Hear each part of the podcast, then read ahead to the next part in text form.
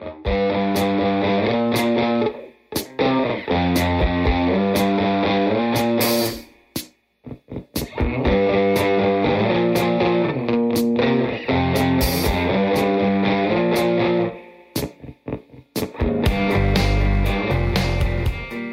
and welcome to Philosophy with Will Anderson. I'm Will Anderson from the title of the podcast, and this is how the show starts. I ask my guest who they are. So, who are you? I am Jock Zonfrillo. I'm uh, I'm a mongrel. I'm half Scottish, half Italian, and uh, and I live in Australia. I'm a cook. It's nice to have you. I'm a cook. I'm a father. Um, I'm a time waster. Um, I'm a prankster. Um, I've done a lot of bad shit in my life, um, but I'm still here. So you know, I'm not no complaints. You are still here, and it is actually quite remarkable looking back at how you got to being here that that you are still here. So let's start with that. Do you sometimes look yourself in the mirror or look at the life that you now have and think, "Shit, I am very lucky that I got to be where I am now"? I, I, I do, and I think, look, I, for anyone that reads the book uh, or has read the book, you'll know that there's a lot of there's a lot of stuff I've done in my life that I'm ashamed of and not proud of, and and I think for a long time I couldn't look myself in the eye in the mirror. You know, like I just couldn't. I couldn't sort of like I, you know, I lied to myself and, and everyone around me for such a long time when I was a drug addict, and I think. Um, you know, not like lying to yourself is, is bad enough without lying to everyone around you, especially those closest to you. And and yeah, so I think there was a for a long time I looked myself in the eye in the mirror and I, I just couldn't couldn't look at myself. Um, whereas today, um, it's different. I've kind of reconciled uh, my past. I've reconciled all the all the bad stuff I've done, and, and there's been a lot of therapy. And um, three marriages later, um, I've not only found happiness but I've I've kind of I've managed to to reconcile with my with myself. Do you know what I mean? Like have that conversation with yourself where actually you're all right with it. It's shit, but I'm all right with it. You know. Well, because this is the thing, right? You can get away with shit. Like, I mm. mean, or you can, like, you know, leave shit behind. You know, you can run away from shit. You can have a trail of mess left behind you. But that point of being accountable for the mistakes that you've made. And that's why I'm really interested in the fact that you do have this, you know, new life. You're a very successful guy now. You've had successful restaurants like MasterChef's a huge show. Like, you're a household name in this country. You're married to a very beautiful woman. You have a family with her why then did you decide you were going to write a book and really get into a whole bunch of the mistakes you'd made on the way to getting there? Like, what what was the impulse to really write about and own those aspects of your past? I, I think I'd, I'd done so many interviews and stuff all over the years. So, you know, TV here and there, all over the place, you know, and, and, and running restaurants and, and, and being successful and restaurants doing very well, people interview you and you, you know, there's an article here, a newspaper clip in there or whatever. And everyone just nitpicks one little thing here and there. And before you know it, you've got 10 years of completely out of context articles written about you that, that when when they're in isolation looks really bad. like it's like oh, you know, and you know, I mean, my mum, God bless her, just has gone through a couple of decades uh, of of me being written about in the press and and her sort of just, I'm sure, having her head in her hands, um, and so.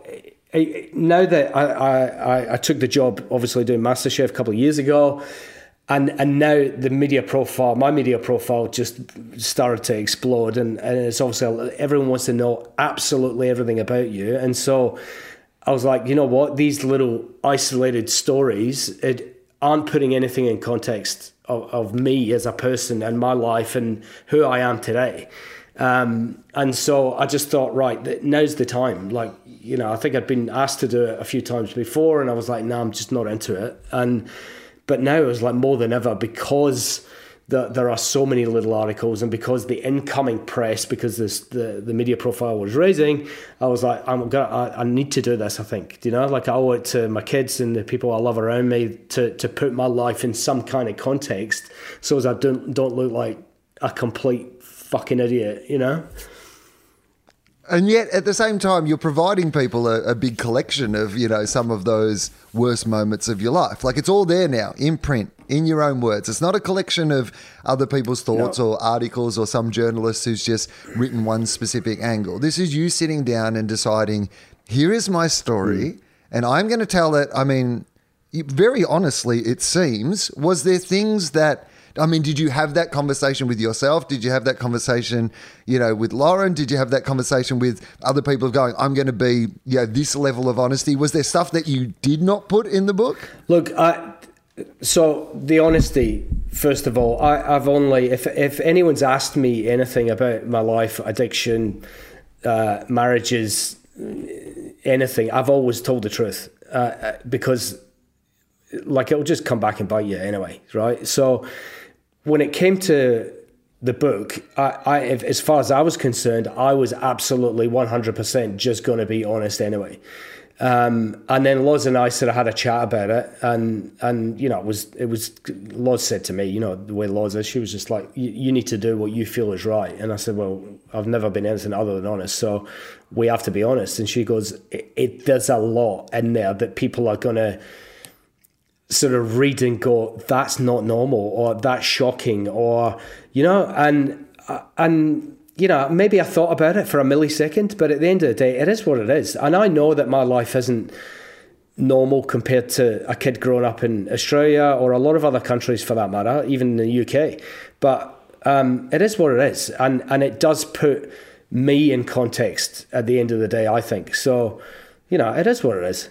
Uh, it's incredible. Uh, like, I mean, I, I think that, you know, if you can show, you know, an end success story and then show how hard it can have been or how, um, you know, not straight ahead that journey can be. Mm. I think it's a very valuable lesson for, you know, everybody, everybody who's going through a hard time themselves who might not see any light at the end of the tunnel. I mean, this is a story about there being light at the end of many tunnels. But you talk about addiction, and look, I, we probably should, for people who haven't read the book, who might not know about the addiction stuff, like you started experimenting with drugs very early, right? Like growing up in Scotland, like, I mean, I guess we all know from Trainspotting and like the mythology of like the drug culture in Scotland that there probably is more access to drugs at an earlier age than we see here, even in Australia. Mm. But can you take me back to that time, what it was like, what the availability of drugs were like? When did that first come into your life? Um, yeah, and I just want to say, funnily enough, I, I, I, came, I came across something yesterday um, looking at uh, uh, death related drugs through through you know social misuse, if you like, uh, currently in the UK and Scotland is still at the top of the charts. Uh, it's just horrific. So in some ways things haven't changed, but in a lot of ways Glasgow is a much better place and safer place than it ever has been. But for me, um, 12 years old, we were smoking pot, you know, behind the bike sheds and stealing fags before that. And, you know, like cigarettes lead to pot, pot leads to, you know, crumbling up a couple of eckies and, you know, line of speed, then a bit of cocaine.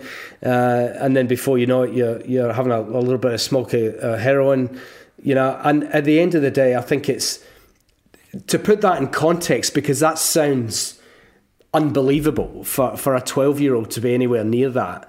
And I think, you know, in, in schools in Scotland, you know, they used to sell drugs in ice cream vans, right? So they used to play kids' music in a truck and they deliver the drugs to the front gates of the school and the music attracts the kids and they sell the kids drugs. That's what happened. And, you know, that's the story of hundreds of schools across Scotland, but particularly Edinburgh and, and Glasgow were the two, I think, epicenters back then in the in the eighties and nineties where it was rife. And you know, if you if you take the time to Google ice cream wars in, in Glasgow, you'll you you go down a wormhole of unbelievable stories there as well. But certainly your access as a very young kid to class A's was as easy as going to buy a packet of crisps at a tuck shop, you know? And so for me, it was, you know, it was, it was normal. Uh, and that's, I mean, that's what, I, you know, a lot of people, a lot of people think bad of you because, you know, you, you've had a life of drugs or you've been an addict or, or whatever. And and I don't come from a, a, an impoverished family. I didn't walk to school with no shoes on in the snow or anything. I came from a loving family, perfectly middle class. I had no reason to take drugs, right? But but if if you're surrounded by it and your peer group are are doing it, and it just seems to be what you do to fit in, or or you know, I I don't know. I, it, it just became the norm. I think for for a lot of people and in in ways, I think at school, and I write about it a bit in the book. You know, my surname Zonfrillo. You know, it's not a typical Scottish surname. You know, and I think you know, I think I was always on the edge of getting bullied anyway because of my lunchbox and my surname. So, you know, I wanted to fit in with the boys and and be normal. So, you know, I was definitely one of those kids that that was heavily influenced by by peer group pressure in a way, um, just so I could fit in. Uh, so, how old are you when you first smoke heroin? Um, the first, very, very first time I would have been about 13, 13 14, the first time. And that was with a, there was a couple of French chefs, um, and they were doing every drug under the sun. Um, and, and I was working part time at, at, this sort of kind of luxury small hotel. It was in the Relais Chateau um, group as well, so it was quite posh, you know. And these two French chefs had been shipped in to make amazing food in this sort of little hotel, and they were living it up. You know, they were out of France. They'd been working in some three star somewhere in France, and, and now had been given the freedom. They were making amazing looking food, um, and and this was my second job in kitchens. By now, I'd been in working part time for about a year in kitchens, and I was just captivated by these two super cool French guys, and obviously exposure to a lot of drugs at school. But now, you know, being still at school but working part time, finishing school at three thirty in the afternoon you know, get the bus to work and then get on a chef's jacket and then I'm I'm working with these two hyper cool French guys with like floppy hair and they're talking about getting out the weekend and going to clubs and you know they're out the back racking up and you know it's not hard to number one be you know I guess influenced by by just simply being around that but also kind of emulating their behavior in a lot of ways because they were super cool. You know, I, at that point, my dad was a barber. You know, I'd been working in my dad's shop on a Saturday, and and the practical joker in me comes from there without question. Um, you know, that was a barber shop where they're busting each other's balls all day long. You know, and that's one thing. But the the, the level of sort of passion and uh, you know enthusiasm that's in a kitchen during service is a whole different ball game. And then this philosophy that these young guys had back then of work hard, play hard meant that they were, you know, so focused and and all about work while they were in the kitchen. But then, you know, when it came time where they weren't working, it was like party to excess as much as they could get, as long as they could. Yeah, so I mean, this is the thing. This is the story, right? You're a kid in this industry, this industry that you are fascinated by. These guys who are super cool within this industry, and you're like, well, I just want to be like them, totally. despite the fact that you are a child. You know, like I mean, you feel like you are a man. You're in a man's job. You're in a man's world, and you're excited about the idea that you can do that. Did you have any sense?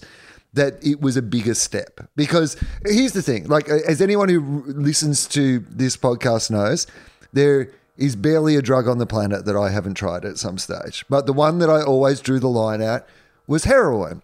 And the reason that I drew the line at heroin was I just had a look around at all the people who were doing heroin, and it just didn't seem to be working out that well for most of them.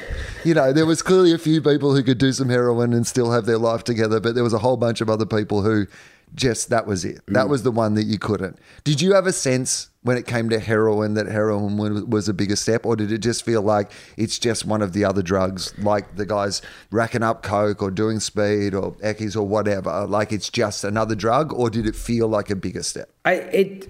I think everybody knows it's a bigger step, but I think it was there was so much of it around that it that it was not normal, but it, it certainly wasn't. It didn't feel like the end of the earth. Do you know what I mean? And I and I think smoking it was the other thing. That was the like smoking heroin was was just like you, you were, you know, smoking a bit of crack or whatever. It was like whatever. You know, it's just like doing anything else. It didn't really feel like like when you start carrying works and you're injecting, that felt like a, a move. Do you know what I mean? That felt like a step change. But when you're younger and, and nine times out of ten your first introduction to it well, well at least it was back then I don't know I'm not one of the cool kids now but it was definitely smoking it. That was your your that that's what opened the door and um, it didn't feel any worse than than doing cocaine or or anything else to be honest you know? I think it wasn't until like I say the step change for me was was when you start injecting So when did you start injecting it? 16. We don't need to talk about drugs for the whole time. No, that's fine. No, I don't- I don't- but- it, it is a big part of the story, and I just think it's worth you know having this conversation first, and then No, talk I, about other things. I honestly, I, I don't mind talking about it because there's a lot, and there's a lot of people since the book come out have reached out, and you know, their husband, their partner, their son, their cousin, their friend, their housemate, whatever, are in in the depths of trying to conquer any kind of addiction, and and the the. Um, they've got something out of the book because of it, so I don't mind talking about it at all. Um, I I just I, I think I've forgotten your question now.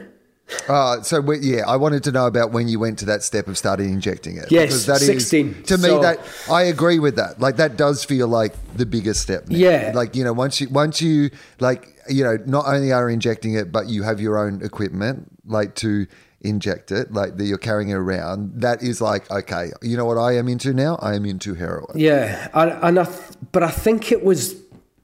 I know it's this is going to sound awful and and weird, and I'm ashamed of it, but it was kind of cool.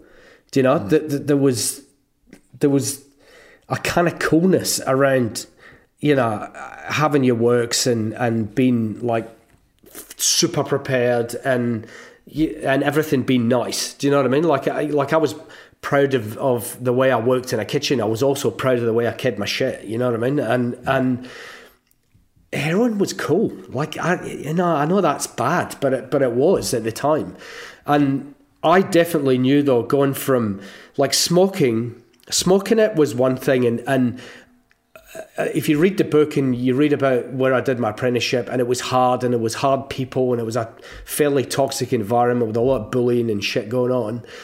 And you know, I write about just you you finish work after eighteen hours, and and you're doing over hundred hour weeks. You just want to get out your face. You, you want to get completely off your chops and forget about the wankers that you've had to deal with all day and all the shit bits about your job and whether is this it for your life? Do you know what I mean? And you just want to switch off as quickly as possible. And, you know, somebody said to me at some point at, at work, like, the fuck are you doing smoking it? Like, just get it in your veins, lad, you know? And I'm like, yeah, right. You know, and then the first time I did it, I was like, wow, that is a, a much faster way to get there. And that was it. You know, that, that was it. And that led to me becoming ultimately a, a very high functioning um, addict that that relied on and it, I th- there's just so many misconceptions about heroin as well. It's like you know people think that you have one shot of heroin and all of a sudden you're a fucking addict. It's like it, it takes fucking months, months of of abusing heroin before you can before you you, you get an addiction, and that addiction isn't like fags where you just think, oh, you know, I need a I need a, a quick fag and calm down or whatever. It, the addiction um, the withdrawal part of the addiction is that, and it's hurt, it's pain. The withdrawals hurts. It makes you fucking itch. It makes you tetchy. It, it does weird shit to you, like you like like that. Like like I'm just putting my head in the headspace makes you think of you. Your face changes. There's contortions in your expressions. There is um, hand gestures and stuff that go along with being a junkie that that you can recognize you know if you've been there or you've been around it. And but it's the with the the pain and withdrawal that becomes the addiction. And so for me just to get up in the morning and brush my teeth and switch the alarm off and get out of bed and go to work i needed to take a shot do you know what I mean? And and so my addiction became taking heroin to be normal and to function, rather than to be off my chops, sitting in a sofa, you know, you know, out, my face. Do you know what I mean? And and there's there's a lot of people like that. You'd be surprised that you know, I mean, I knew a lot of high functioning addicts of, of heroin and other drugs, but um, I, I, always go back and say is, that. Is it harder to know that you have an addiction? So I, I would, I, I look, I mean, I'm reasonably high functioning in general. Yeah. Like, you know, and so at times in my life when I was drinking too much or I was like smoking too much pot or whatever it is, like, you know, um, my capacity to be able to still go to work and mm. do my job and like, you know, be a productive member of society probably papered over the idea that you know, if it was, you know, if I was missing work, if I was, you know, performing badly when I went to work, all those sort of things, you'd start to go, oh, this is a problem in my life. Whereas if you're still managing to go to work, you're still managing to be a productive member of society, are you just not noticing the fact that you, you know, I have developed like a heroin addiction? No, I knew, I knew I was an addict. Yeah. And, and, okay. you know, I think the shame of hiding it makes you know that you're an addict because Mm-hmm. You, you, know, and you're telling fibs here and there. You, you know, you, you're injecting anywhere other than your forearms, so as people don't know. You know, and f- for me, it's one of those things where you, you absolutely know, but you reconcile in your head f- whatever concocted bullshit story that you mm-hmm. think you'll believe yourself to to make you think that it's all right. You know, and that's exactly what I did. And you know, it wasn't it wasn't long really before I was in the midst of it and, and had reconciled it was all right, but at the same time carried this constant guilt and shame of of being an addict because there was in, in the drug circles there was this cool heroin thing about being a junkie, but then by far 90% of the world there was this oh you're a fucking junkie. You're an automatic fucking leper you know what I mean? And nobody wants to even look at you, let alone be close to you. So, of course, you want to hide that, and so then that that becomes this the beginning of that shame and lying and all the rest of the shit that goes along with it, which is horrid. So that, to me, I think is a great observation because you see it in people who have addictions who are hiding them or think that they are hiding them. Sometimes, you know, sometimes like you know somebody can think they're hiding something very well when everybody else can see it. Did you think that you were effective at hiding it or do you suspect in retrospect that there were a whole bunch of people who knew exactly what was going on? I, th- I think there was probably a combination. I think people knew that i was uh, most people knew that i was a drug addict but they might not necessarily have known i was a junkie. Um, you know because at the end of the day i, I had the I had the junk habit that was like the baseline get me going through the day. But then I, you know, we would all go out in the weekend and I'd be hammering pills and Charlie and anything else I could get my hands on. Uh, you know, and then, you know, we used to go out to clubs and, you know, we were bouncing another two or three pills at two in the morning before the club shut at three, knowing that we'd come outside and start hitting the benzos or the temazepams coming out, so we'd be minced afterwards. You know, just because. I mean, we loved it, and we loved the feeling, and it was the way it was. You know what I mean? So I, th- I think everyone around me knew I was a drug addict of some description, but most people, I, I kept the junk habit kind of hidden. Like like I say, it was my dirty secret. I think, you know, that I was most shameful about. You know. So the drugs make you feel good, but I mean, it's got to be something more than that. Like, you know, what what are they unlocking in you when you're going out with your mates on the weekend and taking a bunch of pills and you know whatever?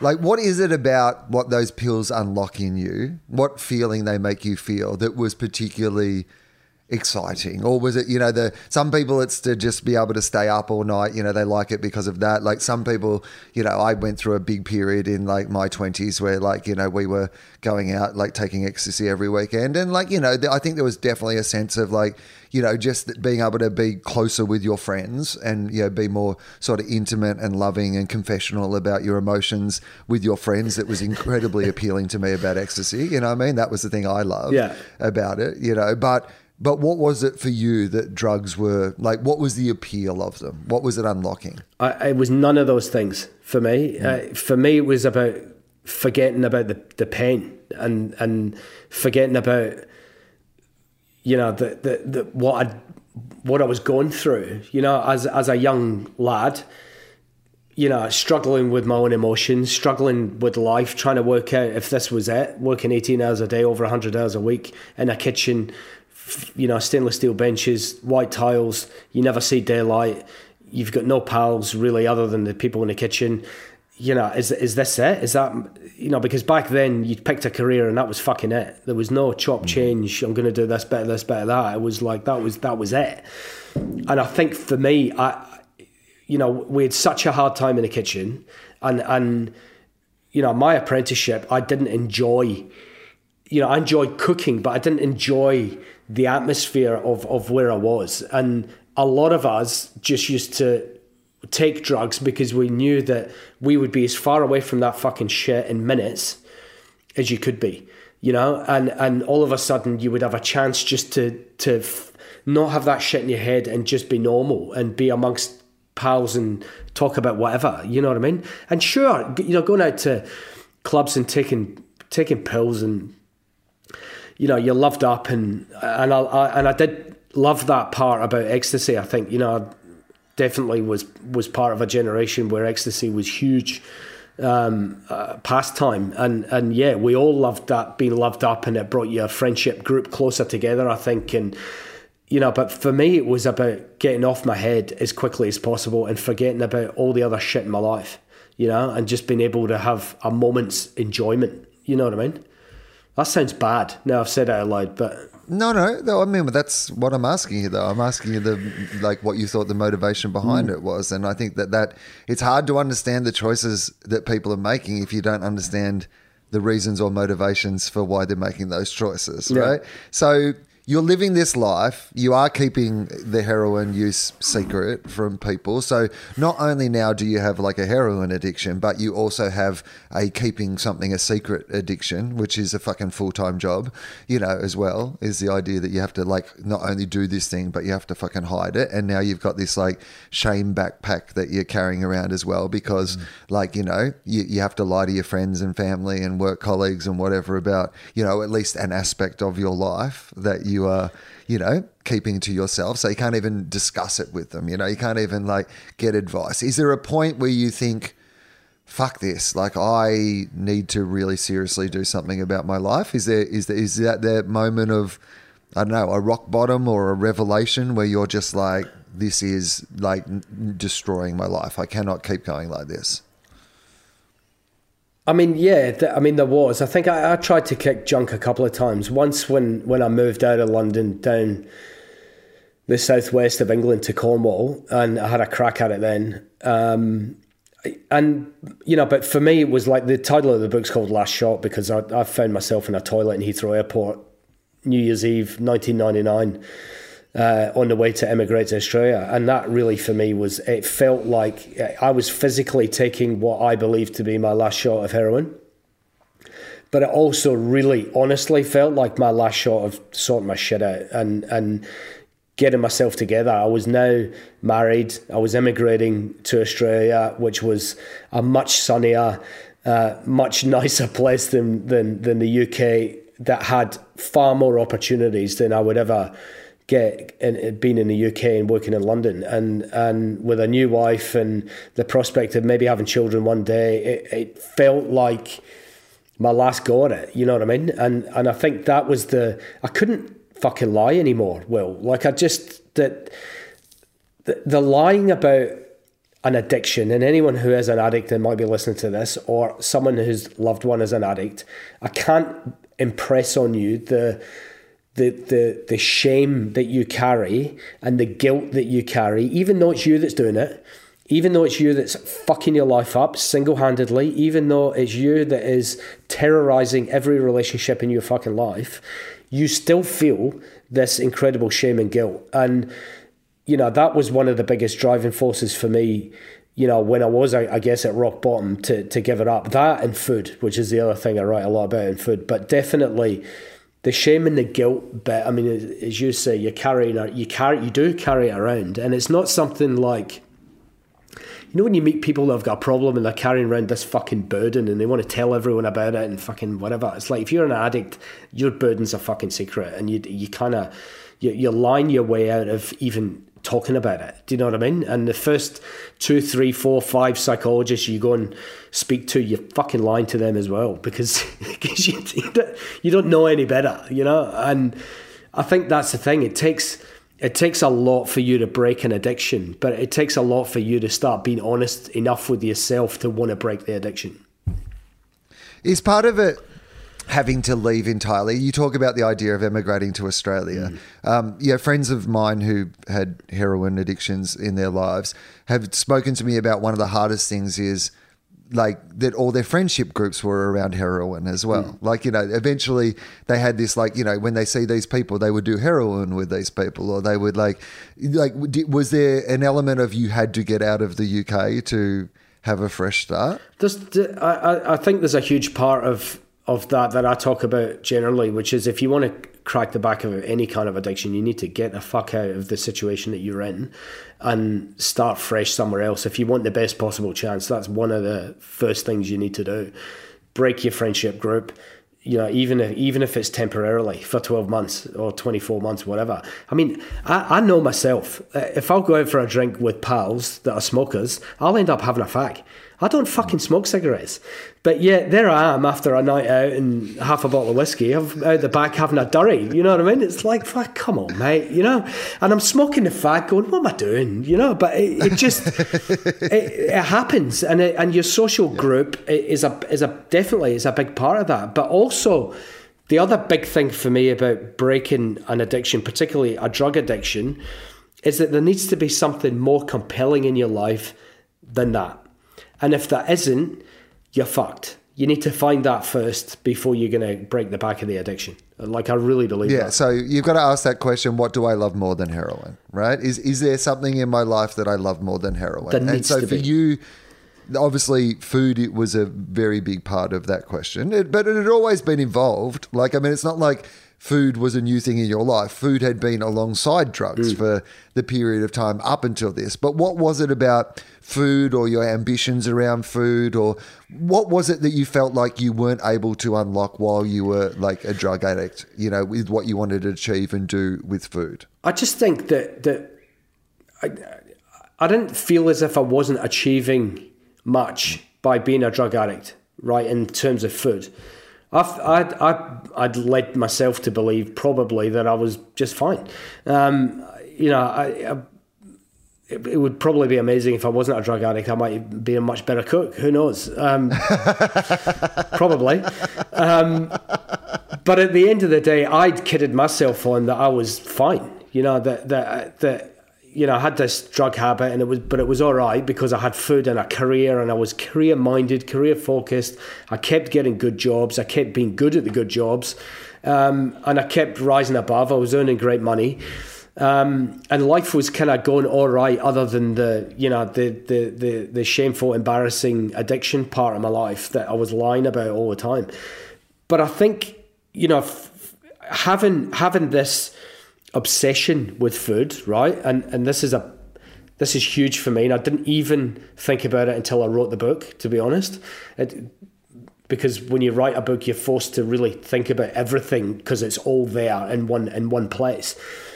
I the like food definitely saved my life. If if I hadn't have been like just imagine for a second I hadn't found kitchens and hadn't become a chef, I would have been kicking around the streets, maybe working in the fishing industry, or like I would have a job in a factory or whatever, I would have been fucking dead or behind bars. No question.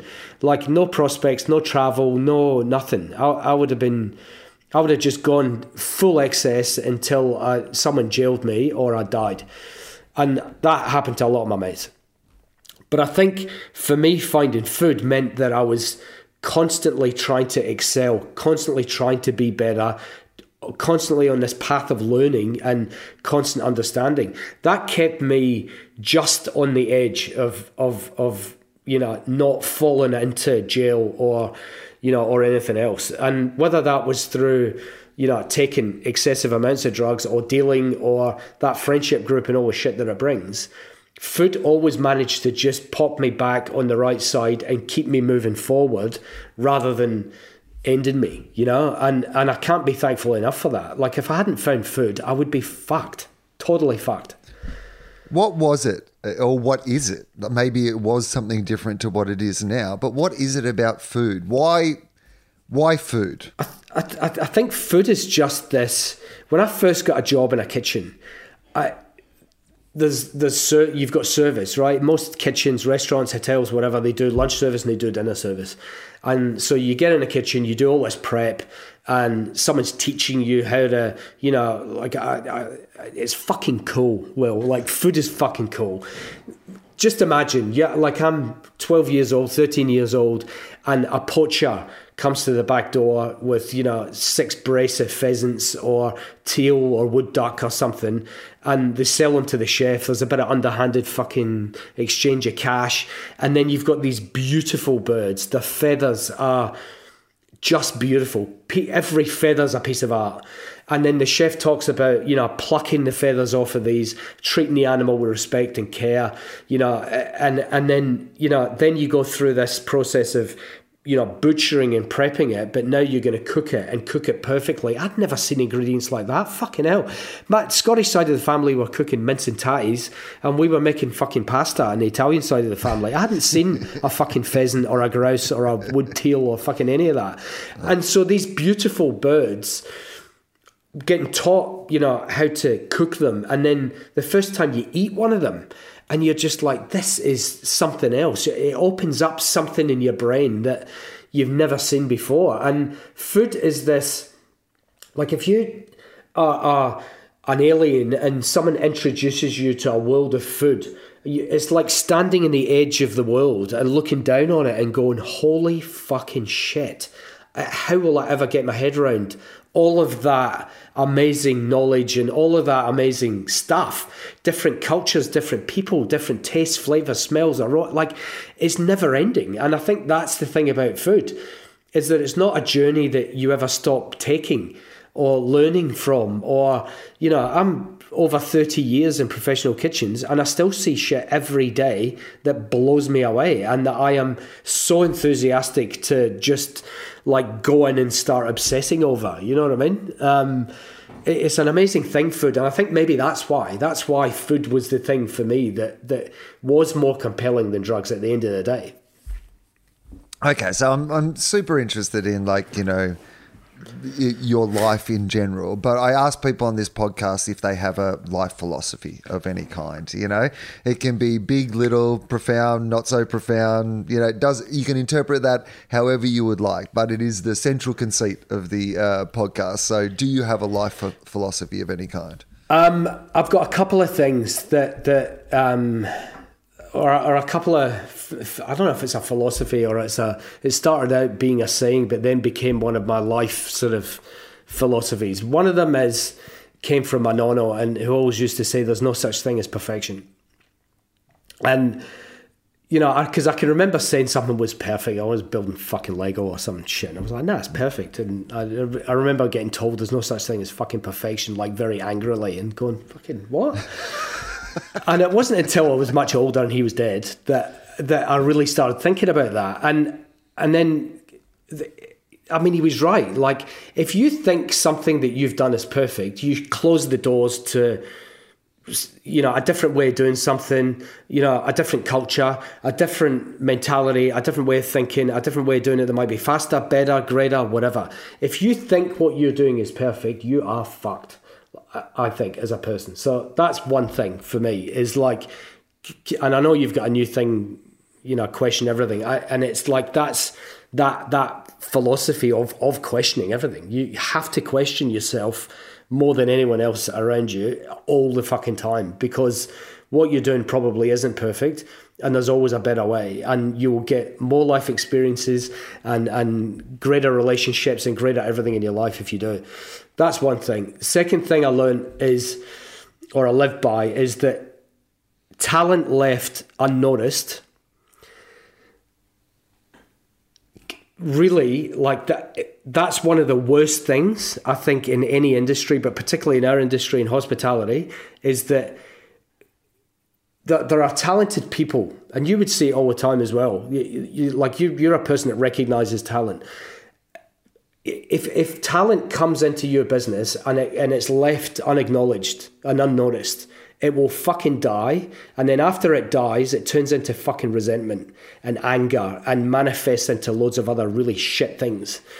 And so I am constantly trying to recognize people no, no matter how small their talent is or, or or help them find what their talent is because the world is a better place because of it and i think that's it, it, it's such an important thing for me the third thing is um, that an obsession can be far more dangerous than an addiction and that's the thing i think i've learned when i wrote the book that if I look back at the the book mm. and the fucking chaos that that was in my life in the 45 years that I've lived, that I think the obsession of food actually did more damage to my life and the people around me than addiction ever did. So, I mean, it's in in a way another form of addiction. And look, I absolutely understand that one. Probably, you know, well, actually, I relate to all three of those, but the the final one, you know, I often think that like you know, so many people around my life have been sacrificed. You know, I mean, not in huge ways, hopefully, but like certainly in a series of small ways for my obsession about what it is that I pursue professionally. Like, th- there's no doubt that I'm obsessed by it, and other people have you know made enormous sacrifices in their lives so that I can pursue my obsession. I'm interested in that you understanding that now and yet how does it affect like there's a difference sometimes between the understanding that you've got an obsession with food mm. and it's had you know good bad and indifferent effects on your life but are you able to not only recognize that you have an obsession but also step away from it enough to be able to reframe it a little so that it doesn't you know, have those, you know, consequences on the rest of your life? Yeah, it's the only reason I'm fucking married. Like, you know, Loz, she's a fucking hard woman. Like, you know, and, you know, she's like I'm batting above my average. Like she's an amazing woman, and I think for me, the well, so yeah, for those who don't know, you are married to uh, Lauren Fried, who people would know from Gruen. Yes. she's been a regular guest on my show Gruen for a decade, and uh, just a really super successful. And of course, people uh, one of the original philosophy guests. She was like I think in about the first ten people I've ever had on this podcast. So uh, you may be the first husband and wife team that I've had on in the in the history of the podcast. I'm not sure. I haven't gone through and checked, but I think that is the Amazing. case. But it is. But it's not the first marriage for either of you either. No, like you both. Yeah, we're both on our third marriage, and yeah. and but she's such an intelligent woman. She wouldn't have fucking looked at me ten years ago. Like you know, I, I think I had a lot of searching and soul searching and, and finding myself before I was ready to meet her, and and likewise for her for me. But I think uh, uh ultimately um, I, I have learned to so the obsessive side of me like people ask me a lot it's like you know can you be around drugs? Like I, I can be around pals racking up and doing whatever the fuck they want. And I, I feel nothing. Nothing in me makes me want to go there like I've, I've got no desire I'm not tempted in the fucking slightest but obsession like food obsession like I, like I might try a I don't know how to explain this. Best way to explain it. Like what? So the, I remember obsessing about how to make a Malteser, right? Like fucking Maltesers. Do you like Maltesers? Yeah, I love. I fucking love Maltesers. How fucking good are they? Malty, yeah. crunchy, light as air, covered in chocolate. There's no flat spot in the chocolate. My brain's like, how the fuck? What? How do they get the fucking chocolate? There's no flat bit, so they're dipping it in chocolate, and then what happens? How the fuck do they do they?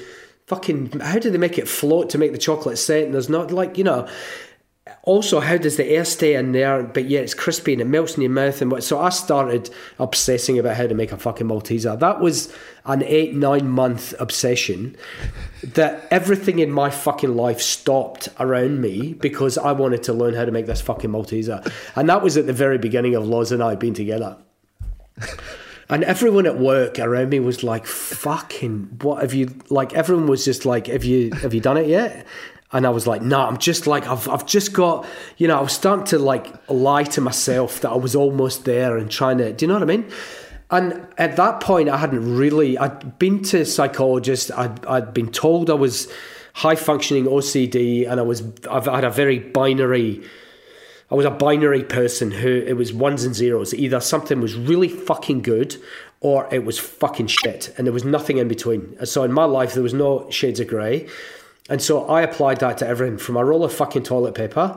Like if it was, you know, if you, if you, if I undid a roll of toilet paper and you know how sometimes that one half sheet, if it's two ply, goes round the wrong way and then it's all fucked mm-hmm. and the, the, the, the tears are out of line, I'd throw the whole fucking thing in the bin. Like, get the fuck out of my life. You're shit. Fuck off. New roll. Right? That was me. And I would apply it to relationships, objects, uh-huh. fucking uh-huh. computer equipment, anything pair of glasses, didn't matter what it was. And so I was doing that to relationships, people, marriages, everything. And it wasn't until I started getting really good psychology uh, assistance that I recognized that. And then they started teaching me to recognize my behavior when my brain kicked into that obsessive mode and started doing weird shit. And so I do start doing weird shit like hiding. Like I'll be on my phone and I'll be like, you know, Loz will be like, "What are you doing?" And if I catch myself telling a fib, like, "Oh, nothing, I'm just checking whatever," it's like that's one of my that's one of my tales. It's like I'm fucking lying about something that potentially is about to become an obsession. Do you know what I mean? It's like I, I, I have I've, I've learned to recognize the wee stupid shit that I do when I start hiding things. That's the first sign that I'm maybe going to start obsessing over something. So I've kind of learned you know like and you must be the same. There's like you you're a creative person so um, I'm a, i consider myself to be a creative mind and i think creative people do that. You go through these cycles of of, of obsession and you need to recognize when you're doing it otherwise you start going down a wormhole. You must be the same well i mean it's it, yes but it's also part of the skill set right like i mean in the same in the same way as everybody can talk, everybody could cook if they were willing to be obsessed enough about learning how to do it, right? Yeah. Like, I mean, yes, you want to have some aptitude towards it or some sort of like, natural you know, talent. perhaps some natural talent in it. But in a general sense, it is really just, it's like a magic trick. Anyone could learn how to do a magic trick. It's just impressive that somebody spent the 10,000 hours learning how to do it. True. They were obsessed enough to work out how to do it and to learn how to do it. The obsession is obviously an integral part of what makes you good at what you do as well. So you have to find that balance between how can I use the obsessiveness that is positive to you know wanting to spend you know three weeks unlocking one fucking joke, or you know you know spending nine months working out how a fucking Malteser works, when you could probably just ring up the people who make Maltesers and go, could you just run us through how a Malteser works? But clearly that's not what you wanted. You wanted to be able to work it out yourself how a Malteser. Absolutely, worked, right? I, I, it is, but also it's it's kind of I enjoy the process. And, and maybe it's the same for you. I, I enjoy the process of of discovery. Uh, you know what I mean? And and the harder it is, the better. And I think my old man always used to say to me, if there's a fucking hard way to do something, you'll find it. Like ever since I was a kid, you know, like it just, and he's right. I, and I think I've got a natural aptitude to find the most difficult fucking path. I mean, I've certainly done it in life. Um, but, but I enjoy the process of, of working something out. And I enjoyed the process of being obsessed with something enough to to be excellent at it and to be and to master it. Like I enjoy being a master of making pasta or you know like making a, a, a an absolutely perfect pasta carbonara or you know like that I enjoy the mastery of something after I've done it. But in a way, and I'll be interested to know from you if it's the same. Once I've mastered it in a way, I'm kind of not interested in it anymore. I've fucking done it. I'll push it to the side and and move on to the next thing. Is that the same for you? With what you do or not? Yeah, I mean it's absolutely the same, and it's actually one of the things that I wish that was less so because mm. it would be great to be able to enjoy that moment of mastering something. I have a secret theory about stand-up comedy that people decide to be stand up comedians because they want to sign themselves up to a life of trying to master something that is inherently unmasterable. Like you can master it for minutes or moments and then it moves on and it's you know completely gone and you have to start again. And there's just got to be a part of your brain that enjoys that, enjoys the idea of I'm going to dedicate my life to trying to master something that I'm never going to be able to stand there and go, yep, I absolutely nailed this. I absolutely mastered it. I'm going to spend a lifetime pursuing it and never fucking master it. I'll just have moments within there that I can just cling on to desperately.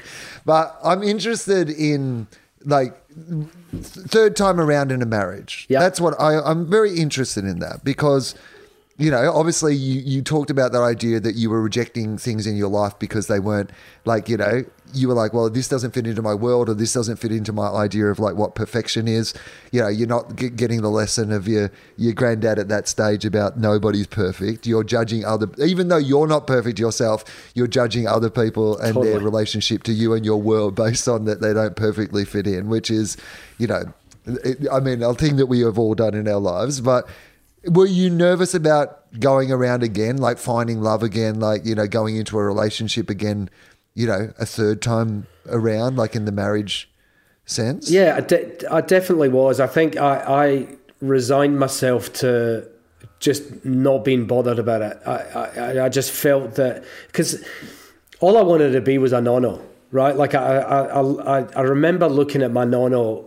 Um, he, he was an incredible guy and and super Italian looking and Italian guy, you know, and and he was so present with us as kids that there was something even me as a kid and he died when I was really young but even looking at him I was just like fuck I want to be like him. Like I want to be I want to be like that. And when I got old enough to understand you know uh, that I might get married and have kids I, I was already thinking about being a nonno.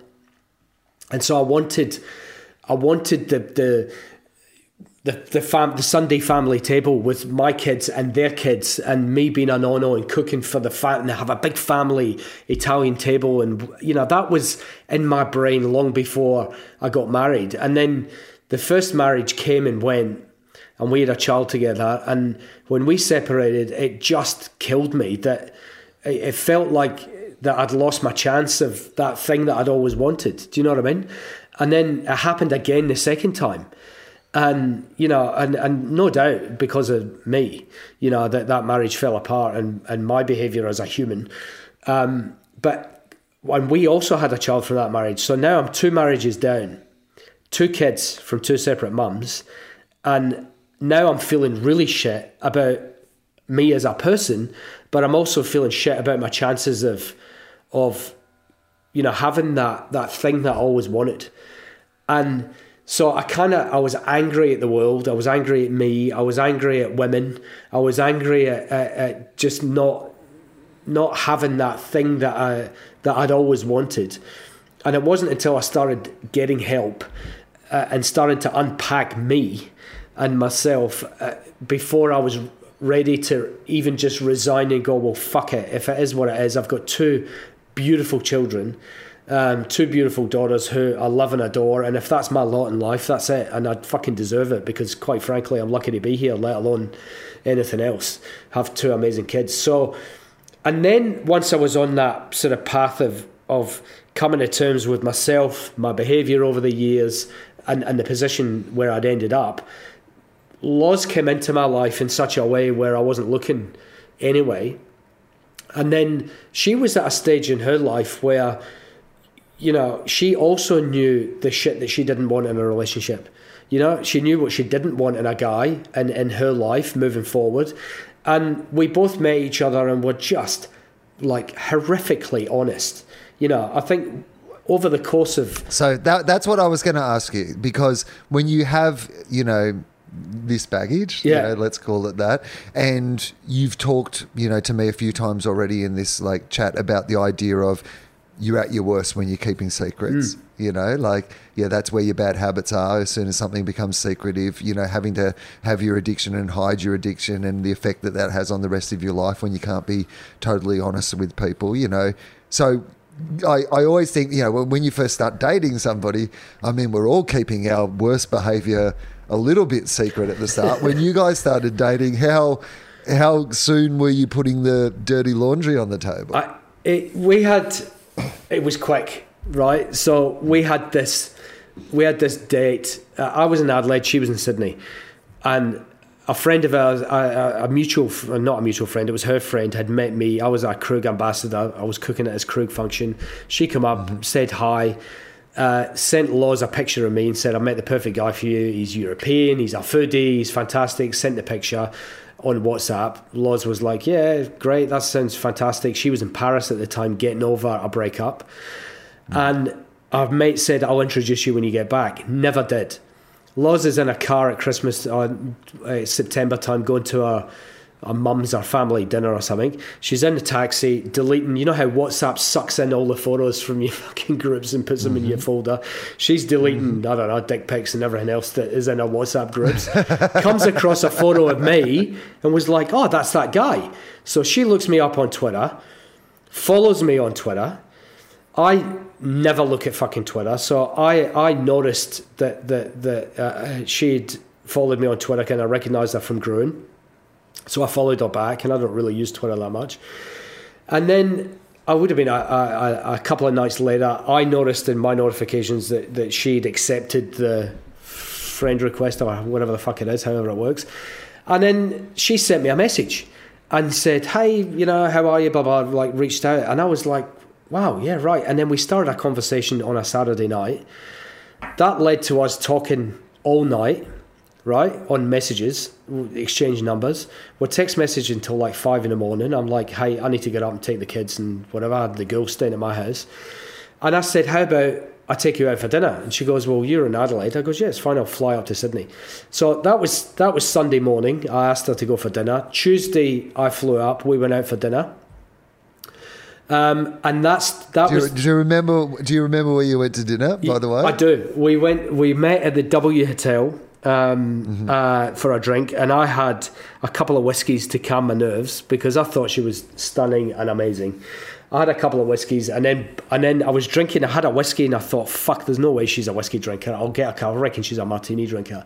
So I bought a couple of martinis and had them ready. She walked in through the door, smiled, and you know the laws. She's fucking gorgeous she walked through the, the, the, the, doors and just a smile she had a hat on and a flowy dress and I was just like fucking fell in love with her straight away. Just the smile. She loved martinis, great start. We got in a boat and we went to um, what is it? The, there's a pub in a bay uh, across the bay in Sydney, not Hunters Hill. Um, I can't remember the name of it anyway, but we went by by taxi, water taxi, over to, to this hotel. I can't remember the name of now. It's escaped me. Had a bottle of champagne. Um, and then that was it. We, that was our date. We got back in the water taxi. I dropped her off. We arranged to go out that night to Fratelli Paradiso. And we went out for dinner. Um, she was a regular there. She used to go there every night and write in her journal, and you know, as a single woman, to rationalising her thoughts or whatever. And they fucking loved her in their Fratellis, right? And yeah. I was the imposter because she'd been there. She used to eat there three, four times a night, a week. Right. And they were looking at me like, you know, so they asked her if she wanted a drink when they sat down. They got her a drink, and I'm like, fuck, any chance I can have a fucking drink? Jesus Christ, you know? So that was the first day, right? We yeah. then, and then we stayed together. I stayed at her place, and then uh, in the rocks, and then our date continued into Wednesday, Thursday, Friday. I needed to get back to Adelaide to the restaurant. I said, I need to go. I was at the airport, and I was thinking, fuck like actually I don't really want to go home. And I sent her a message and said, Oh, you know, like fuck, it's been an amazing week. It's been great getting to know you. And over that time, as we were talking about before, we both poured everything out. All of the shit bits about our marriages and relationships, the bits we were shit at, failed at, lied about, all of that stuff. And so I'd said, I just I want to keep talking to you, I want to know more. And then she was like, I'm on my way to the airport. And so she came to, to the airport. I, I, was already on the way to Adelaide. I did service, and she came to my place up in the Adelaide Hills, and we spent the weekend up in the hills. And so, what ended up being a, a, a date on the Tuesday ended up being a two week date where we never left each other. And during that two weeks, it, it was it was like a pre relationship cathartic bomb where we both carpet bombed each other with all of the horrific moments of relationships and our inner self, our fears, uh, and all the things that we hated about ourselves and, and what we've done in relationships and sabotage, self sabotage, you name it, it was all on the table. And that was how we started.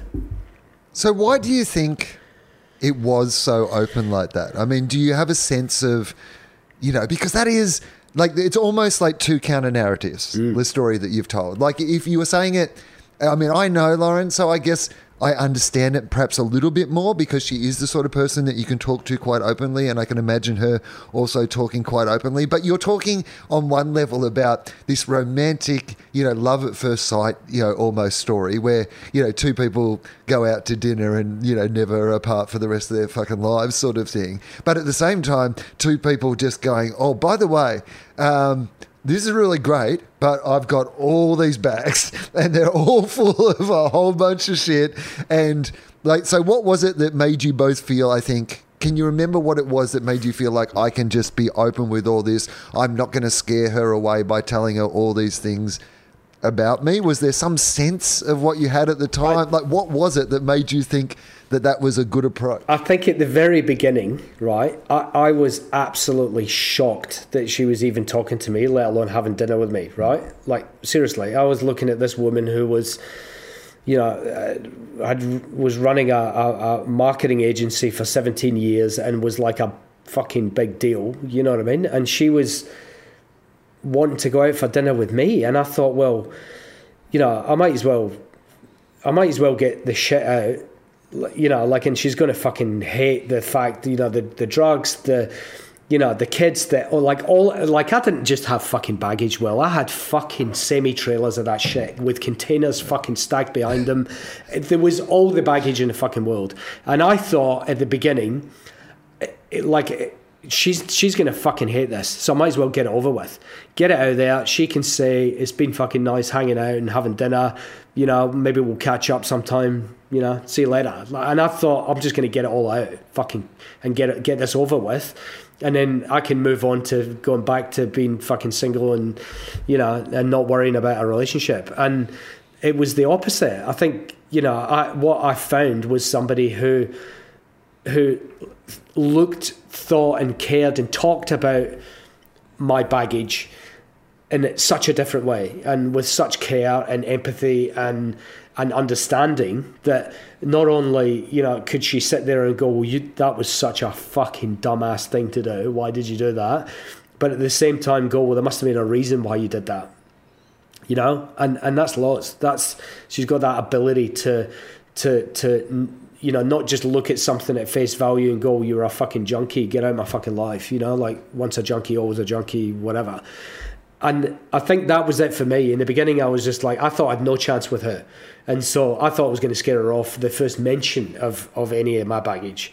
And so I thought I'd just get it out. But I think as we started to get to know each other, um, you know, and, and she had baggage from two previous marriages. And, and as I said before, I think we, we both understood what we didn't want in a relationship, what we didn't want in life as well. Forget about a relationship. We knew that we both wanted so much more out of life and we were excited to get about it and get after it. Um, that, that it was easy to start unpacking the baggage and the shit things and talk about it openly and without reservation, you know? Because one of the interesting things about your partnership with Lauren is that it became much more than just a romantic partnership. I mean, obviously you have a family together, but I I'm talking more about the fact that you were incorporated into each other's worlds. Like, you know, she obviously, you know, you became partners both, you know, in a business sense, you know, as well as like in a, you know, personal sense. So tell me a little bit about how that happened. Um, I think uh, my my work life, I think, has you know since you know, I, think I'd say pre, like probably since Orana, since I started doing Orana and, and the restaurant became, you know, it was the best in Australia and, and it got to number one and all the rest of the stuff. It, it became uh, such a busy business as, as Jock, you know, uh, not just the restaurant, but everything around it, getting asked to do things and go and speak and, uh, and, and tell your story and why you did things and why we did the restaurant and working the way we have in indigenous communities to, to bring acknowledgement for them through food, it just became this big thing. And Loz embraced that part of of of my life. And I, am such a disorganized, I don't know what you're like. I, I am the most disorganized fucking person you will ever meet when it comes to anything outside of the kitchen. Mm-hmm. In a kitchen, everything is like fucking tin soldiers. Beautiful when it like if you look at my desk at home, it's a fucking nightmare. Like it, honestly, there is nothing tidy or organized, and so Loz came was just like fucking hell. Like you, you know, when we talked about your life being like a whirlwind or a tornado, where there's just like you get shit done, but the chaos and the turmoil that is left in your wake is astonishing. And we need to sort that out because for you to do more and achieve the things that you really want to achieve, there needs to be some organization around your life and the way you're doing things. And so Loz started managing, along with still doing her agency, she started managing me. Um, and it just got beyond busy for her. Um, and then by that time, we bought a house together she, you know, she was pregnant with Alfie, and it was just like we've made a life together with each other, and we've got to work out the best way forward. And is the best way forward for both of us to have, you know, this, you know, presence in a business. You know, like if you know, and Pulse was such as you know was such a huge agency that did massive pieces of work you know, in, in, in all different stuff and the whole entrepreneurial thing as well. And then you've got my stuff, which was, you know, so big and getting bigger, um, we had to rationalize, you know, is it going to be possible in our life if we want to achieve the things we want in our life? Are we better off just combining at some point and going, we need to move together forward as a force and we're stronger and better as a, as a, a, combined force rather than both of us doing our own thing. And that was the moment where it was like, right, you know, Loz was like, I've I've had the agency for such a long time. Um, you know, I, I I am more intrigued and more interested in our life together and building a business together than I am doing my own thing anymore. And that was the point where we, where we merged and became this team, um, which I, I just I couldn't we couldn't have done I couldn't have done any of the stuff that I've done in the last five years without without her input and and her thinking uh, and her ability to organize um, everything as well. I mean, it, it's phenomenal, and and it's worked really, really well. A lot of people talk about, you know, working with their partner has been really bad and hard, and yeah, sure, so, sometimes it is hard, and you know, I think uh, often we've got a I, I, like I'm a practical joker, and I'll generally I have the ability to play a practical joke at the least appropriate moment when I think it's so fucking appropriate and it's like it's not appropriate at all. Like today, we've just moved into this place in Collingwood. And we're starting a new business called Oko House, which we're doing sort of content around food and, and the home, right? And so we've just taken this place. I've moved a lot, a bunch of stuff in there yesterday. Loz walks in in the morning, and I, and I thought it would be funny to like you know put my mask on and whatever, and hide around the corner and scare the fucking shit out of her. Mm unbeknown to me, she walks through the doors and she's carrying a really heavy fucking printer and starts walking up the stairs. As I jump around the corner and scare the shit out of her, she nearly drops the fucking printer, which is really expensive, down the stairs, shits herself. She's not feeling well this morning. On top of that, she's now a bit angry when she's walking up the stairs. So I, you know, the, there's moments where if you know we we know that we can have an argument and bounce back from it because there'll be a moment where I'll just burst out laughing and go fuck let's reset you know like right. and you need to work that out. That's not something I think that everyone can have.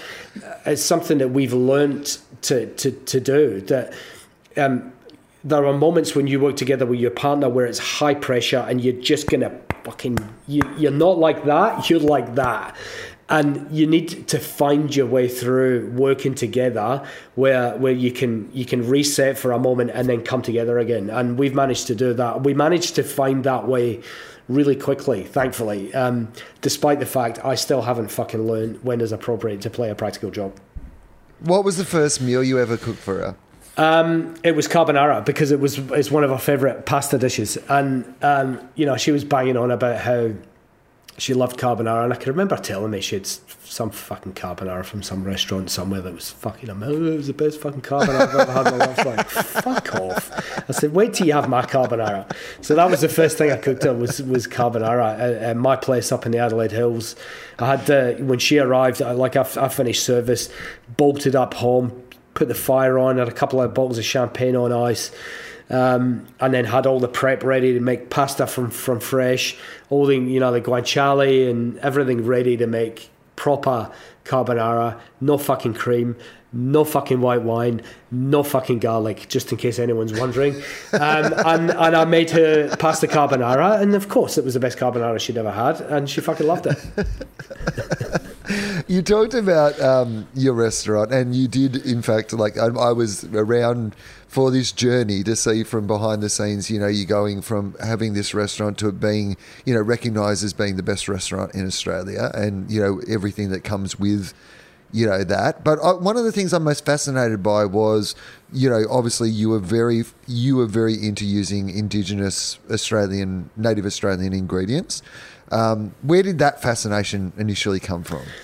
Um, I uh, the I came out for a year in the nineties, and you know, being a you know UK guy, I, I had heard about obviously Australia had a black culture and that they'd been there for at that, at that time we were talking that, that they thought you know uh, indigenous Australians have been around for, for 35 to 40,000 years I think that that's what they were saying back then and I was like, wow, fucking hell! Just imagine what their what what their food is. Do you know? But that's what I thought. That that was the first thing I thought about.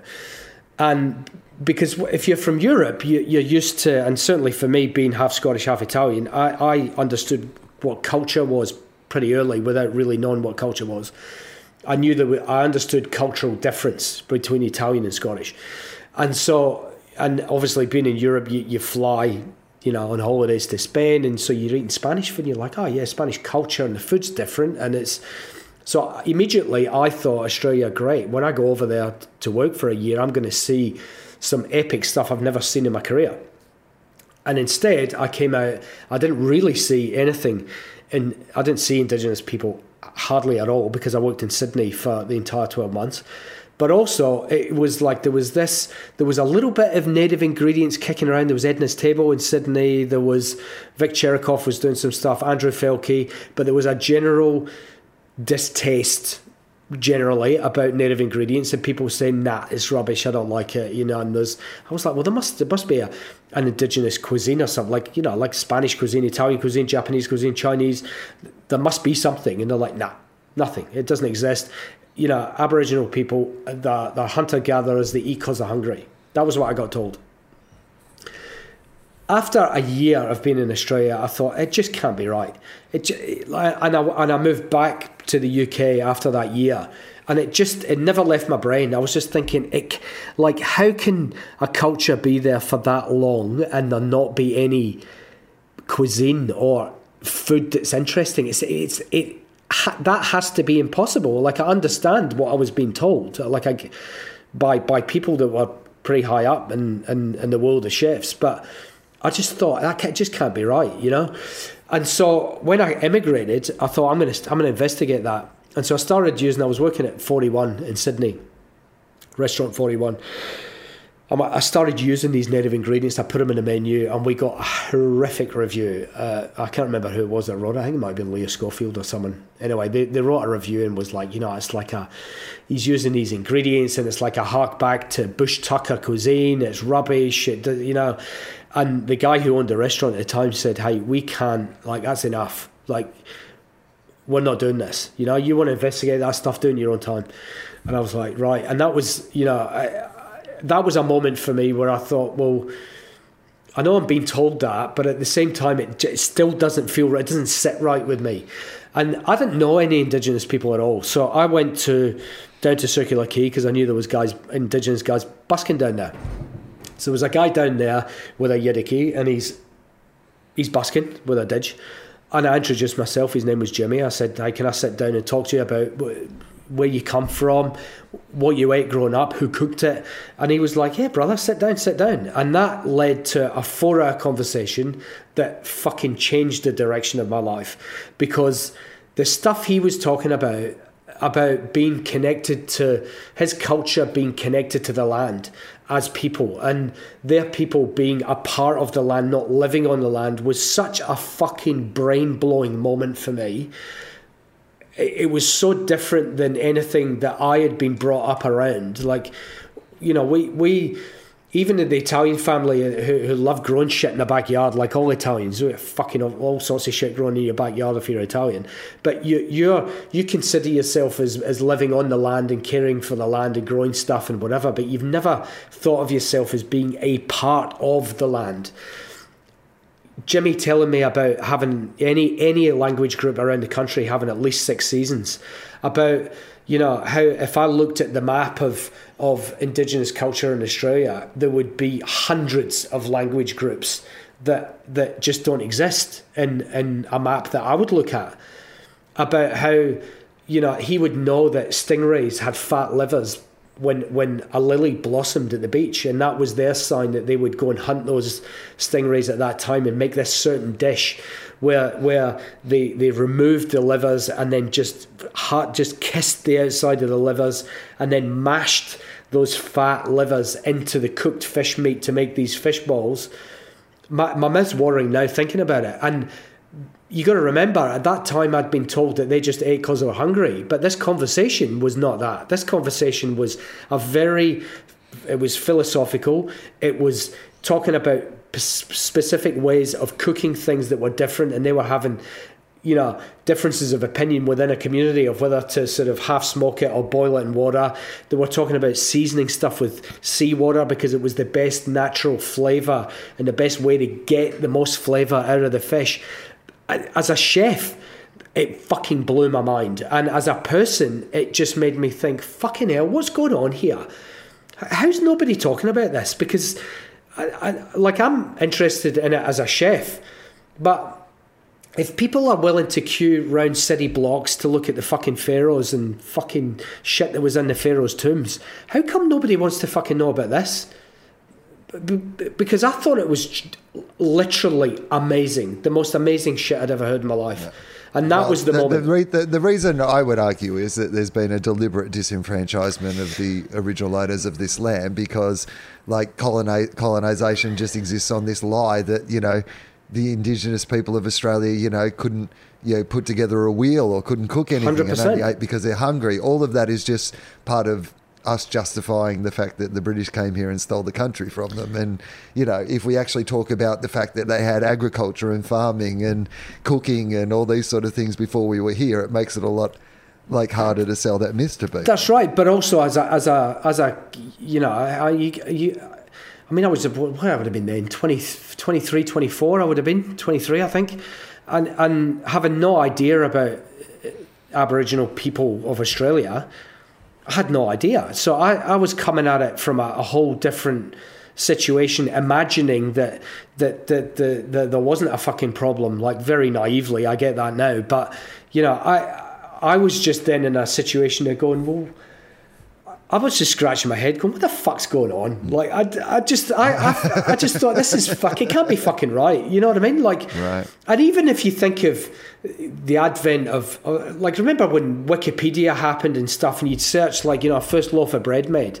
I think even if you probably look at it now, I'd be interested in all. Like, if if you look at Wikipedia now, where does it say the first loaf of bread made? I bet you it's not fucking Australia, but it should be. Mm. You know what I mean? And I think it at that point in time I just was in a situation of disbelief of of how can what I was hearing was that this was without question one of the most important cultures in the world right? With some of the most beautiful stories and, and beautiful f- philosophies in life that we were all aspiring to, to, to, and we have been for such a long time, we aspire to get close to that sort of level of connection to nature and, and produce and where our food comes from and the cycle of nature. How is it that there there is this fucking disparity? Why is there this fucking great divide between fucking black and white in Australia? That's all that I was thinking when I was sitting down talking to Jimmy. And that was that was a moment for me that changed the path of where I was going. And that was how I got interested in not just Indigenous ingredients, but the thought of trying to bring acknowledgement for, for, for their culture and their people. And the only way I knew how to do that was through food.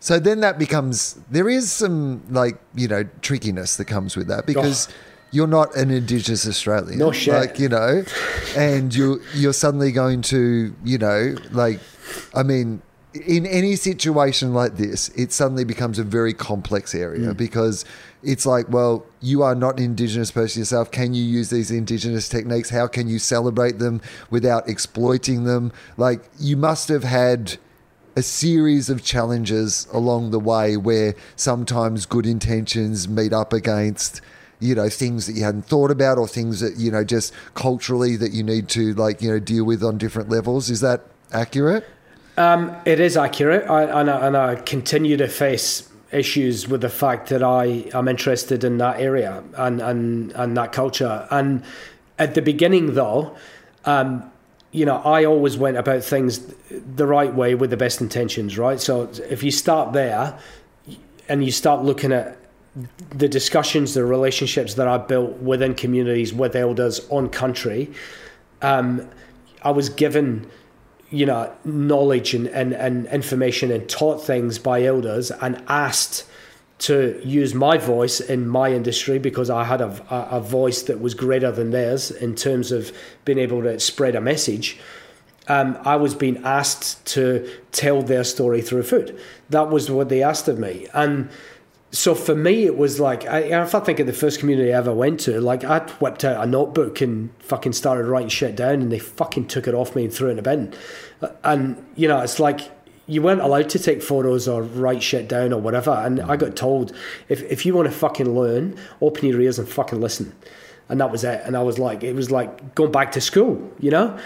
But being trusted, there was definitely a feeling of being trusted by elders with knowledge that that that didn't escape me and it was super important. And so I felt the need to be protective of that and I had an understanding that it's not something that, that, that I, I would ever want to abuse or or misunderstand or or misappropriate in any way.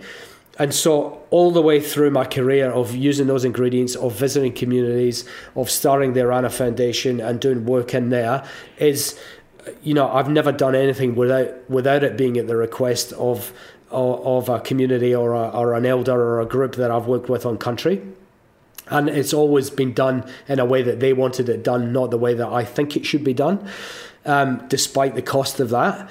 Um, and so I've always had this path that I knew was right. Why? Because I've always been advised, my advisors along the whole way have been elders and people on country, not the fucking sarcastic eyed, thin lipped, fucking white assholes that sit on the fucking outskirts protecting their $250,000 a year fucking wage who are fucking gatekeepers who want to protect that fucking job that they've got, you know, and that's fine, that's okay. Um, for me, I knew and I was told by them, you're going to get fucked over you know? And i was like oh, i'll be fine you know? Like all i'm doing is if i stick to the advice that i'm getting only off of elders then i'll be fine. But of course you know that's never the fucking case. There's always someone out there that wants to fucking drag you down as you know. So um I'm very interested in like the state of the restaurant industry at the moment, the hospitality industry at the moment. Obviously, in the entertainment industry, like we've been decimated by the global pandemic, you know. Mm. Um, and I look at the restaurant industry, and it seems that obviously, you know, you don't have to be a genius to recognise the incredible you know, um, ill effects that it's had on the hospitality industry in general. But I like particularly that top end fine dining is, is like, can you even afford for that to exist in like the current world that we live in? Like, are we going to see?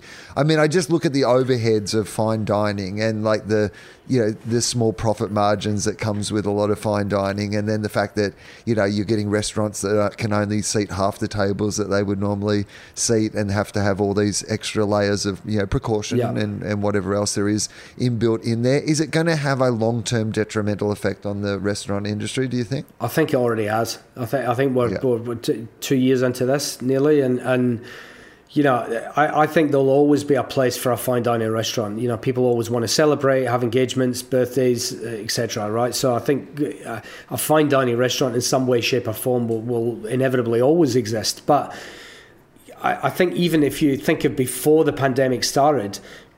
I, I don't think people realize the true cost of a meal.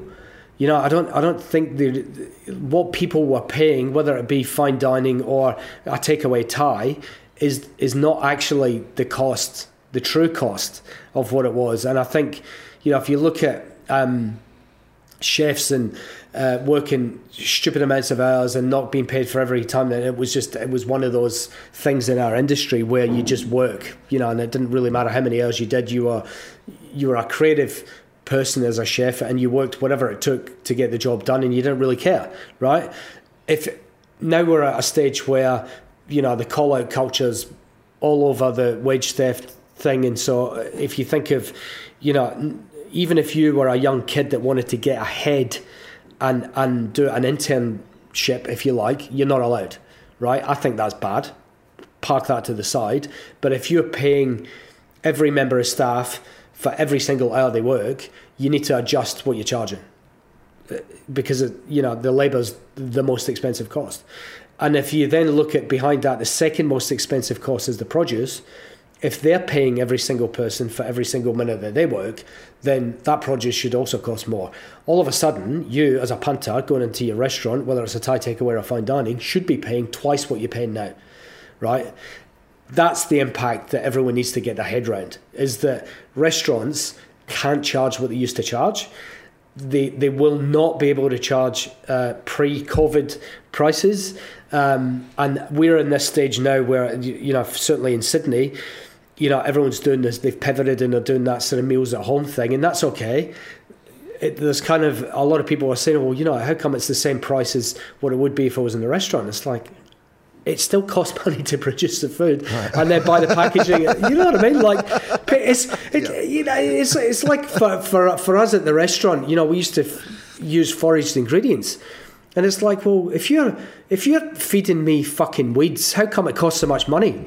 It's like I need to pay someone to feed the, to fucking forage the weeds, mate, and the car yeah. and the fucking transport and the, you know, like we've got to pay people and you still got to prep it and wash it, and then we got to cook it, and then we hire the staff to do it, and you're eating off our plates and drinking our glasses, and there's breakages, and it costs them to fucking wash it, and people don't realize the true cost of a restaurant. As I say, even if it is a takeaway, there's still but even like i mean i know with some of the ingredients you are using like you know you, you, some of those are like six months plus processes yeah. as well right yeah like, you, exactly know, it's yeah, you're not just picking it and putting it in a jar and serving it on Tuesday night. Like no, and it's you know someone we had an email last week with someone saying, "Oh, can you do a pop up a pop up Orana in Melbourne for a week, you know, and I was like, oh, you know, send us some more information. And they wanted to do it like starting from the 1st of September. I was like, there's just stuff that we ferment for, you know, three months really at least before, you know, we would be able to do a pop up anyway. So it's just not as easy as flicking a switch and just doing it, you know what I mean? But I think but our industry's in trouble because um, I don't think people are willing to pay the full cost of dining out. I think that's our biggest hurdle as an industry moving forward. I think um, people rationalise that it should only cost, you know, twenty bucks to have a takeaway meal, or you know, or Uber Eats or whatever. I think people only they rationalise in their brain. I'm going out for dinner. It'll be about fifty bucks a head. It's like how how can it cost fifty bucks a head when you've got you know eight people in a kitchen, you've got you know another eight people out the front you've got a whole team you've got rent you've got you know what i mean and i think covid is just this gigantic reset for our industry at least and an opportunity for our, our industry to sort of put our hands up and go hey this is the true cost I know you're not going to like it, but don't fucking shoot me. You know, it just is yeah. what it is, you know? And I hope we come out the other side of this and everyone's able to do that. And I hope that our clients, our customers, are able to to be accepting of it as well. You know what I mean, and give us a fair chance to still be able to create an experience for you as a diner.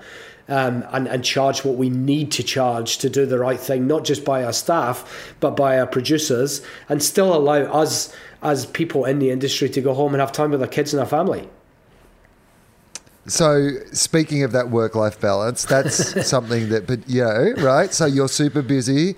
The restaurant industry, you know, it, when you when you like everyone in the restaurant industry, as you said, doing incredible, you know, demanding hours, often at the times when you would spend that time with your family as well. That's the other thing. Mm. It's not just the amount of hours, but it's the timing of when those hours might be. Even when you're not in the restaurant game from day to day. I mean, I look at your life and with everything that you're doing, how do you prioritize that balance between sort of work life and you know your life life, your family life? Look, I'm a lot better at it now. Uh, I think because Orana um, had to close during during COVID. I think, and and now we don't have the restaurant anymore. I think the pressures of my time changed dramatically because I didn't have the restaurant, not just sort of being there for services, but also, you know, the the the workload that comes along with having sixty staff and and uh, and, and dealing with produce, menu cycles, menu development. There's there's so much more than just a day's service. And so when I removed that chunk out of my life, all of a sudden I had way more time to to try and find that work life balance.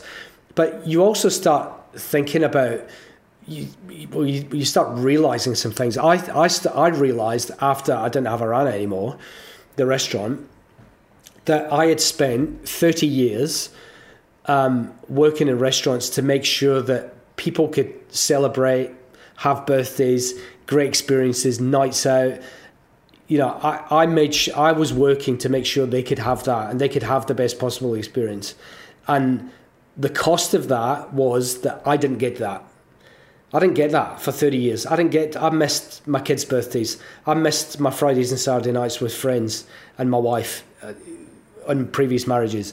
I missed Christmas and New Year. I missed the long weekends. I missed the Australia Day celebrations. I, you know what I mean. So as everyone else could have a fucking great time, and I think it that has a toll after a period of time, and you can turn into a resentful, bitter little fucker if you're not careful. You know what I mean? And I think I, I not once I removed the restaurant part out of my life, you're able to look at it and go, it's so unfair. You know that that the, the odds are stacked against you in terms of having friendships and relationships and anything else if you're in that industry. It's really difficult and you've got to be really, really careful. For me now, MasterChef is a six month block where I really need to focus and my anxiety runs through the fucking roof because there's a hundred people on set looking at me and all that's gone through my head is they're all staring at me, waiting for me to fuck up.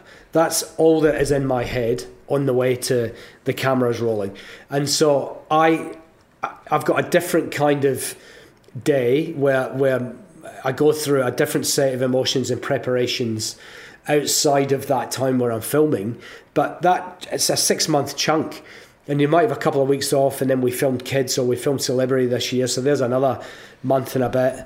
And then you, you back up all the work, all the other business stuff that we've done gets backed up until filming's finishing, and then all of a sudden it's open the floodgates, and you try and do as much of it as you can up until we start filming in November again, and then it's back onto MasterChef where you need a clean head to, or I do anyway, to get through my own mental difficulties to, to do what I do. So I struggle with it, mate. Is the answer. You know, like I, I, it's a bit like the obsession thing. I need to pick up behavior patterns. If I, if I, I can see behavior in my in laws, I can see behavior in my kids. If I'm not around enough, and that's enough for me to know that my my balance is fucked. You know, I need to I need to reassess. You know, take a step back and fucking go, what the fuck's going on? You know.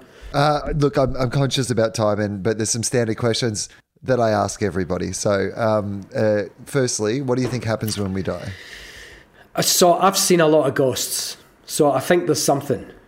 Um, I, I, don't know what it is. I think there's I think there's something after we die, and I think there's, um, and I don't know if it's like a I don't know if it's this fucking holding room or or uh, but I've I've seen enough weird shit to know that there's something. So I, I don't know what it is, but I reckon there's I reckon there is something after we die, without question. Do you care about being remembered once you die? Like, is that something that like the idea of you know, having some sort of legacy beyond your life? Is that important to you? No, I don't give a fuck. You could throw me in a black bag and chuck me over the fence for all I care. if, I've, if I've if I've managed to to you know, bring up my kids well and, and offer them a better life than I had, then that's important to me. And I think if I've, I've managed to bring acknowledgement to Indigenous people because it was asked of me through food, then I'd be happy as well. And I think that's it for me. You know, like family and, and that are the two things that, that, that I hope uh, I've moved the dial on a, a millimetre. The rest of it, don't give a shit. What's the best meal you ever had? Um, the best restaurant meal I've ever had was uh, at a restaurant called Elkano in San Sebastian, where um, it's an amazing restaurant. Will and if, if if you've been to San Sebastian, never been. Fuck, no. man, I, it just like when travel happens again, I, you need to talk to me. I'll get you a book in there.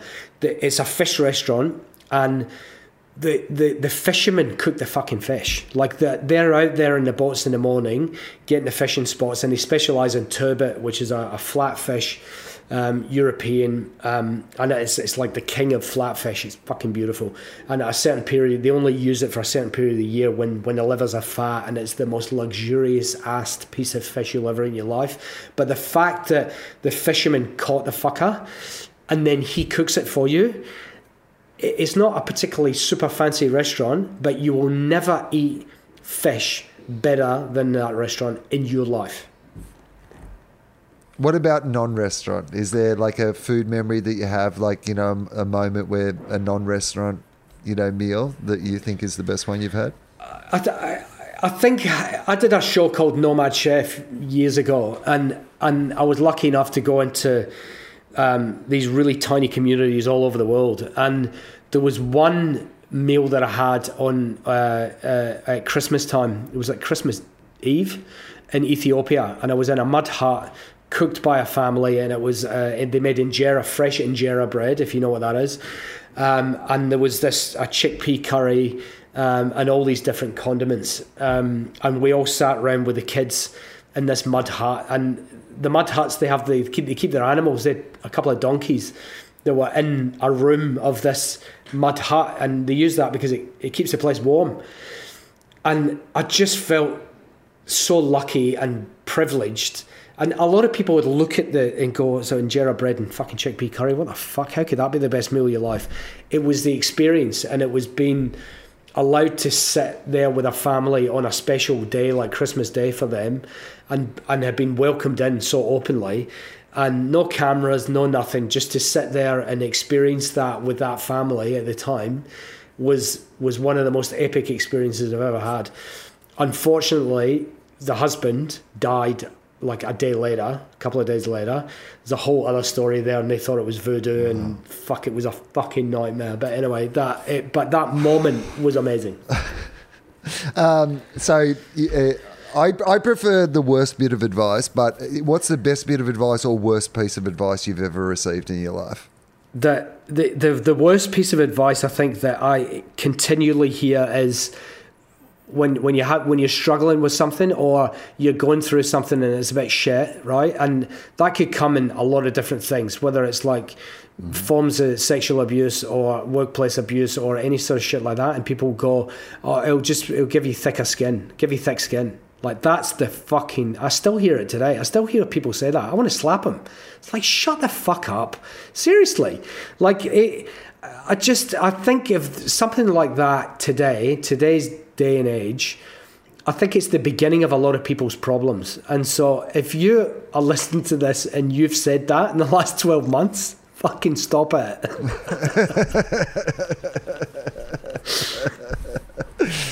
um I uh, like to ask people this question. I have a little uh, piece of metal on my desk here. It, it, like it has inscribed in it as close to an inspirational saying as uh, I you know subscribe to in my life.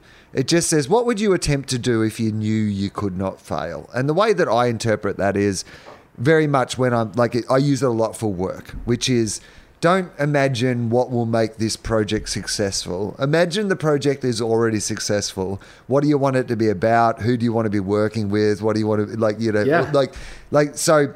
Uh, you know.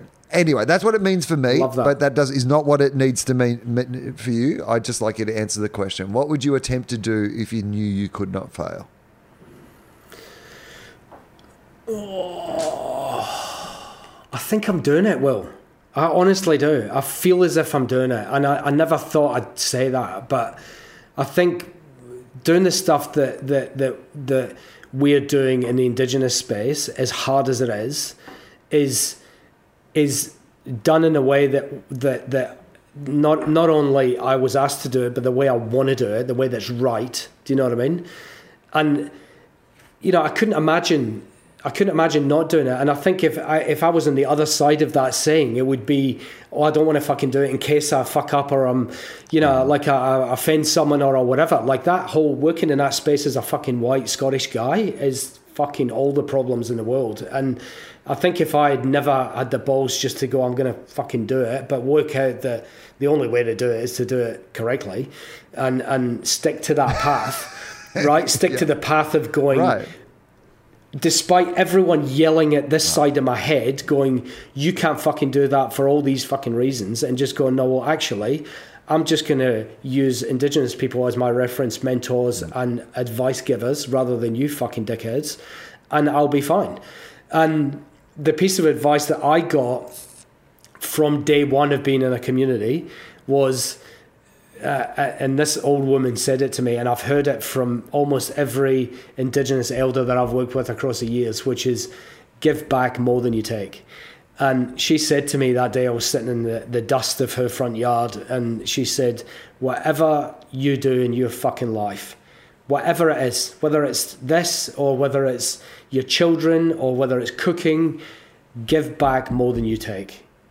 And that is my little inscription thing that I've got, which I live by that, whether it's in the businesses that I run, or whether it's the people I mentor, or whether it's uh, you know walking down the fucking street and flick flicking a dollar into a fucking busker. Uh, you know, like just be a better fucking person, man. You know, like just give back more than you take.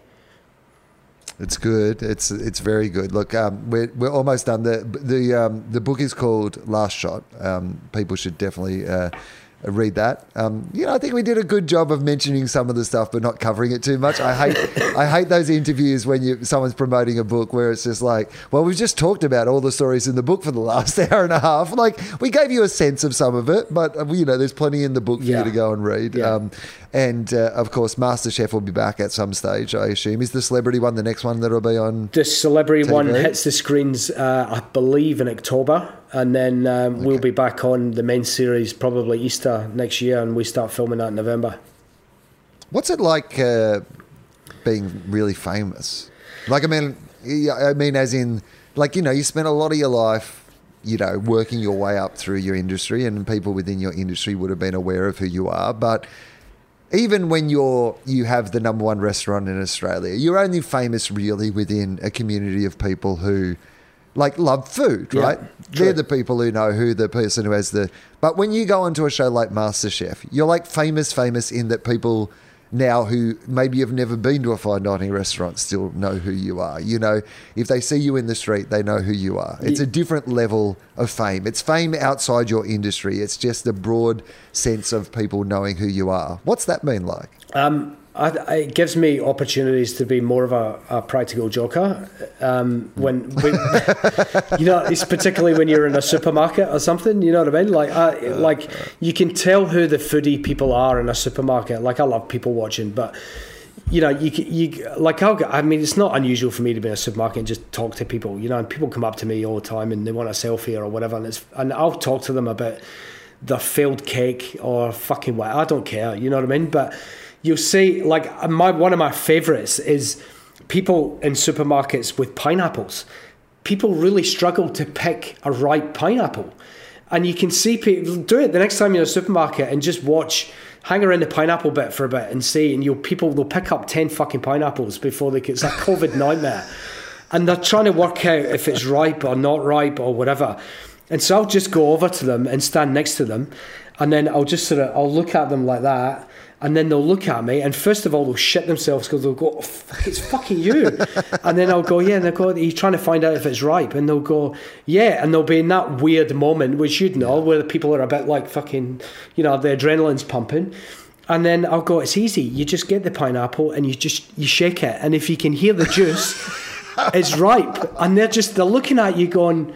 You fucking, you having a fucking, are you serious? Or, you know, like, I just, I fucking love it. You know, like, it's just, I'm a normal. I'm not, I don't think of myself as being famous. And so I think it's funny when people get fucking weird when they meet you. And so I just have a fucking laugh. You know what I mean? Like, it's just, you know, when you're in a restaurant, people are like fucking looking at you and they're doing that weird fucking thing where they've got their fucking phone taking fucking photos and shit, you know, and like I'll fucking, I'll do one of them. Or, you know, it's like they're looking at you waiting to put up a scorecard of out of 10 of what you thought of the bite you just took. You know what I mean? I think it's funny.